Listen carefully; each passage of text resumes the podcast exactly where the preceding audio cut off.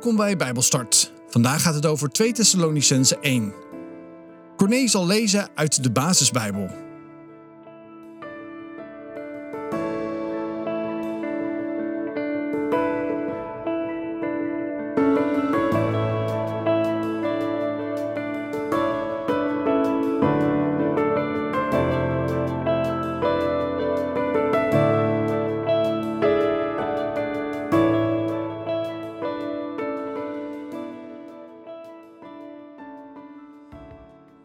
2 Thessalonicense 1.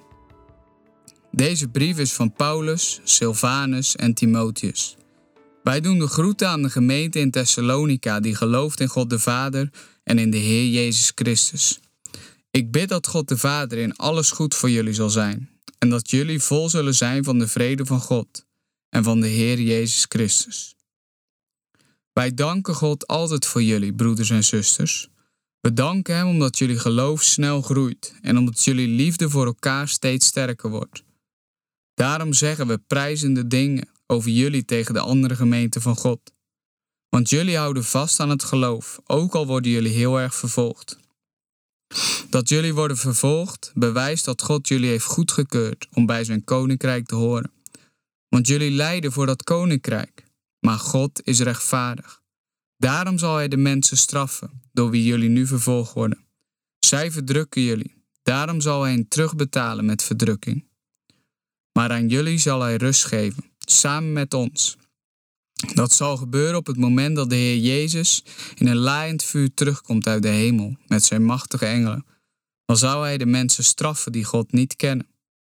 Hij zal hen straffen omdat ze niet gehoorzaam wilden zijn aan het goede nieuws van onze Heer Jezus. Hun straf is dat ze voor eeuwig ver van de Heer zullen zijn, ver van zijn heerlijke hemelse macht en majesteit. Op de dag dat hij komt, zullen alle mensen die bij hem horen hem prijzen.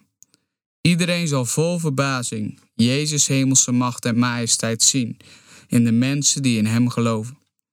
Want jullie hebben geloofd wat we over hem hebben verteld. Daarom bidden we ook al door dat jullie door God goedgekeurd worden voor de taak die Hij je wil geven. We bidden ook dat Hij jullie zijn kracht zal geven voor alles wat Hij wil dat jullie voor Hem doen, en dat Hij in alles goed voor jullie zal zijn. Dan zal onze Heer Jezus worden geprezen, omdat Hij zichtbaar is in jullie. En jullie zullen worden geprezen omdat jullie één zijn met Hem, door de liefdevolle goedheid van God en van de Heer Jezus Christus.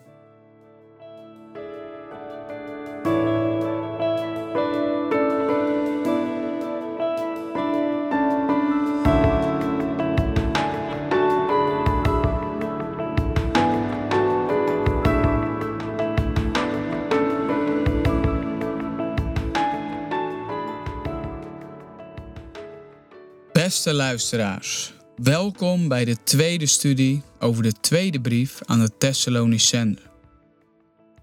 En zoals eerder gezegd legt Paulus in deze tweede brief de nadruk op correctie.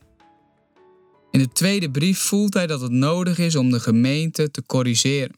En daarom doet hij het ook in hoofdstuk 2. Paulus heeft in hoofdstuk 1 van deze tweede brief al verschillende verdrukkingen behandeld. En Paulus heeft duidelijk aangegeven hoe je deze vervolgingen moet zien. Je moet ze niet zien in natuurlijk opzicht, maar in geestelijk opzicht. En daarom bemoedigt hij de gemeente. En in dit hoofdstuk zegt Paulus daarom ook dat je als christen niet moet laten bedriegen. En daarom schrijft hij het volgende. Vrienden, broeders en zusters, luister goed. Op een dag komt onze Heer Jezus Christus terug. En wij zullen dan voor altijd bij hem zijn. Maar let op, sommige mensen zeggen dat het nu al zover is. Als je zoiets hoort, raak dan niet meteen in de war. Raak niet in paniek, want het is niet waar. Ook al zeggen mensen dat het een boodschap vanzelf is, of de uitleg van een leraar, of een preek, of dat het een brief van mij is. Geloof het niet. In de gemeente was het blijkbaar zo en dat de vijand, de Satan, de gemeente op een dwaalspoor had gebracht. En dat ze in paniek waren geraakt omdat Jezus bijna terug zou komen. En mensen kunnen erg in de war raken als ze horen dat Jezus morgen terugkomt. En het kan bij mensen ook vandaag nog paniek veroorzaken. En het is inderdaad zo dat Jezus terugkomt. En zoals in een eerdere studie al gezegd, kan die tijd ook snel zijn. Maar laten wij niet in de war raken of in paniek raken. Laat je niets wijsmaken.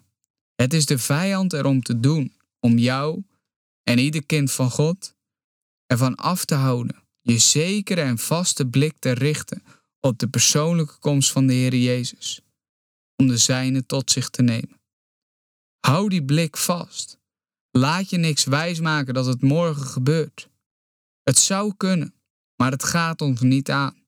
Hou je ogen gericht op Hem en focus je op de taak die je als discipel hebt. En de Satan gebruikt allerlei bedreigingen en trucs. Hij valt je aan in je denken, in je verstand, in je vermogen om dingen te beoordelen. Maar wij moeten ons als christen niet te snel op het verkeerde been laten zetten. Wij hebben het nodig om de gave van onderscheiding te hebben, om te kijken wat komt van God en wat komt van Satan. En denk daarom na over wat je hoort en ziet en beoordeel de dingen aan de hand van het woord van God. Dan zul je niet zo snel geschokt worden door bepaalde gebeurtenissen. Deze moeten namelijk gebeuren voordat Jezus terugkomt. En daarom schrijft Paulus ook in vers 3 en 4: Laat je niet bedriegen, op geen enkele manier. Want voordat de Heer komt, zal er eerst nog iets anders gebeuren. De mensen zullen in opstand komen tegen God. Dat gebeurt als de slechtste van alle mensen de macht krijgt. De mens die door God zwaar gestraft zal worden. En die allerslechtste mens zal zich verzetten tegen alles wat goddelijk of heilig genoemd wordt. Want hij vindt alleen zichzelf belangrijk.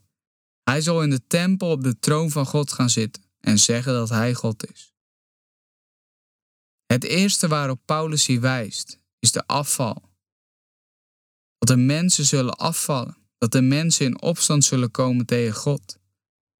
En dat is dan ook het geestelijk klimaat dat zal heersen voordat de gelovigen zijn opgenomen. De afval is de openlijke logening van iets dat eerst werd beleden. Het gaat hier om de afval van het christendom als de enige godsdienst, waarin God zich als Vader, Zoon en Heilige Geest heeft bekendgemaakt. Ook op dit moment zijn er zoveel valse religies en is het zo moeilijk om te kijken wat is nu een echte godsdienst? Nou, het mooie van het christendom is dat God naar de mens toekomt. En niet dat de mens van alles moet doen om naar God toe te komen. In het christendom staat genade centraal. En daarom is het zo belangrijk om ons te richten op God. En laat de liefde niet verkillen.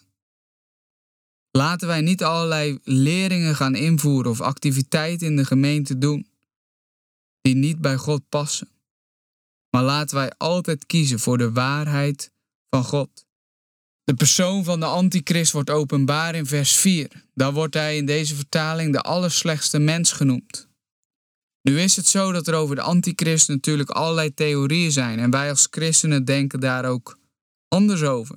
En we hebben misschien wel allerlei theorieën gehoord. Wat we in elk geval wel kunnen zeggen is dat deze antichrist ook de persoon is die in Daniel 11 wordt genoemd. Hij wordt hier genoemd als die koning. En hij zal handelen naar eigen goeddoen. En Paulus citeert dat vers ook in deze brief. Dus de antichrist zal iemand zijn die handelt naar eigen goeddoen. Niet naar de wil van God, maar naar de wil van de mens, naar de wil van uiteindelijk ten diepste Satan. En in het Nieuwe Testament zie je hem als de afvallige leider van het christendom. Hij logent de Vader en de Zoon. En hij logent dat Jezus de Messias is, de Verlosser is. En in openbaring zie je heel veel gebeuren rond deze antichrist. Je ziet bijvoorbeeld in openbaring 13, daar zie je hem als beest dat uit de aarde opstijgt. En die beschrijving toont verbazend veel overeenkomst met Christus als het lam. En dat is ook wat Satan altijd doet. Hij probeert na te bootsen, maar hij is zonder liefde. Kijk bijvoorbeeld naar een religie als de islam. Het lijkt in sommige dingen zoveel op het christendom, maar uiteindelijk is er geen genade. En dat is wat Satan doet. Hij laat dingen op het christendom lijken. Maar uiteindelijk is een belangrijk verschil dat Jezus de Zoon van God is en dat Hij de redder is. En deze antichrist die bootst God in alles na. Hij doet alsof hij de verlosser is, alsof hij Christus is. Maar hij is juist in alle opzichten een tegenspeler van Jezus. En dat is wat Satan altijd doet. Hij maakt valse religies, hij liegt.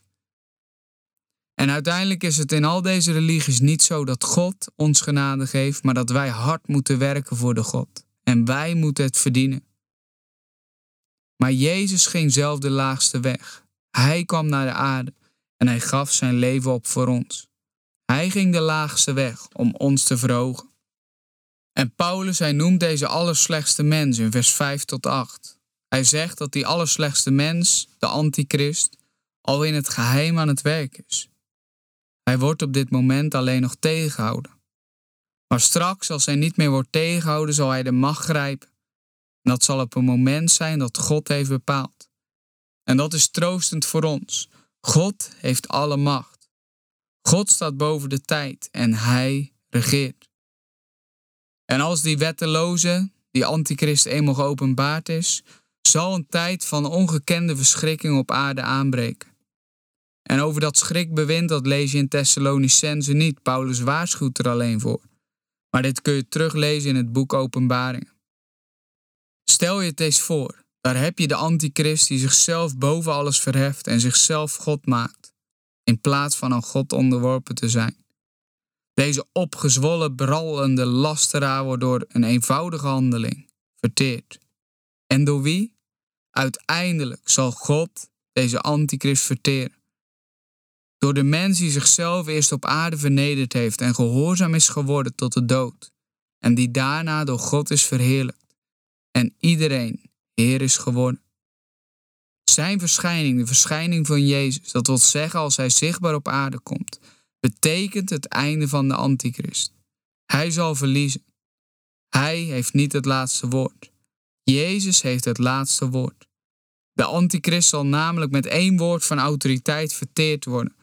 En als Jezus komt, zo schrijft Paulus, zal één woord genoeg zijn. Jezus komt terug en Satan zal moeten buigen. God spreekt, vol van kracht, en God zal regeren. Halleluja. Kom, Jezus, kom.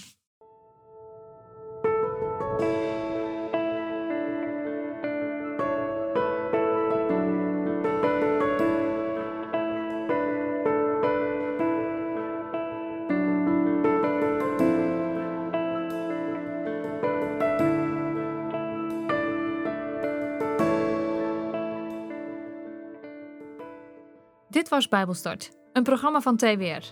Het is gebaseerd op het Amerikaanse programma Through the Bible, ook wel TTB genoemd. En deze uitzending is een samenvatting van twee afleveringen. Wil je meer weten? Ga dan naar ttb.org of ga naar twr.nl/bijbelstart.